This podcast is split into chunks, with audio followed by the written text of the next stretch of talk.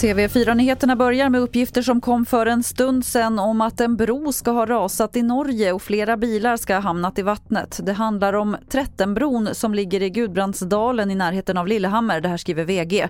I nuläget finns inga uppgifter om skadade personer.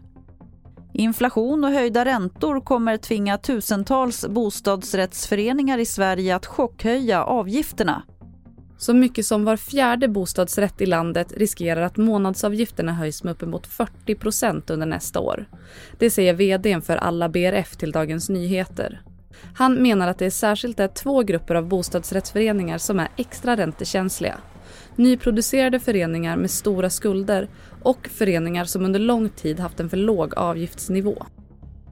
Reporter här var Malin Otander.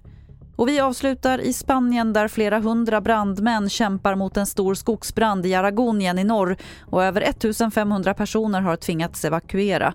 Spanien har drabbats av över 300 skogs och markbränder bara i år och landet är värst drabbat av alla europeiska länder.